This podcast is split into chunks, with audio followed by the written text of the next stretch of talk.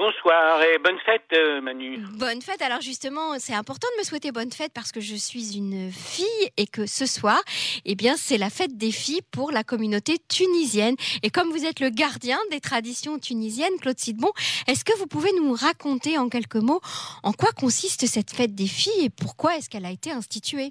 D'abord, puisque vous avez dit c'est votre fête, c'est chez moi ce soir aussi la fête. Ma femme, ma fille, ma petite fille, nous sommes tous réunis pour Rosh Chodesh Elbnet. C'est quoi en fait?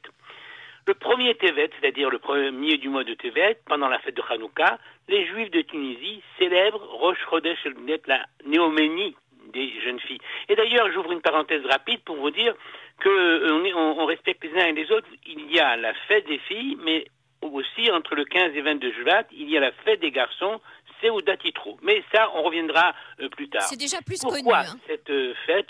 Quel est l'historique en fait?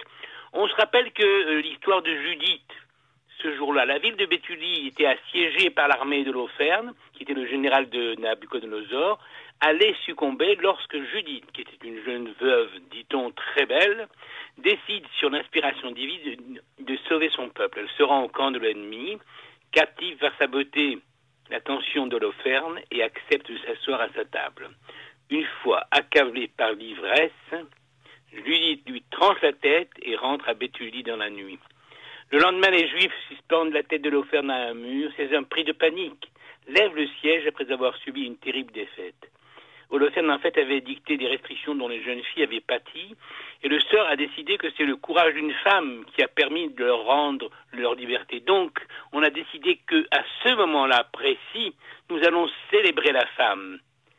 Et comment célèbre-t-on la femme? C'est avec les juifs tunisiens.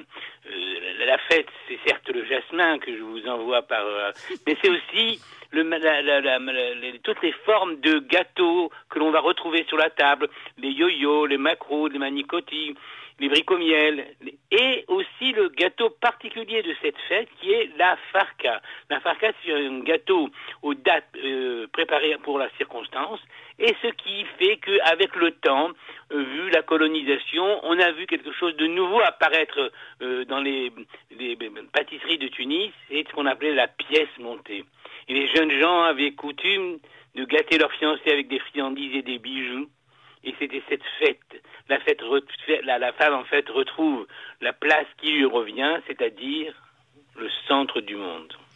Claude Sidbon, je vous remercie et bonne fête des filles à vos filles. À bientôt. C'est Claude Sidbon au micro d'Emmanuel Ada.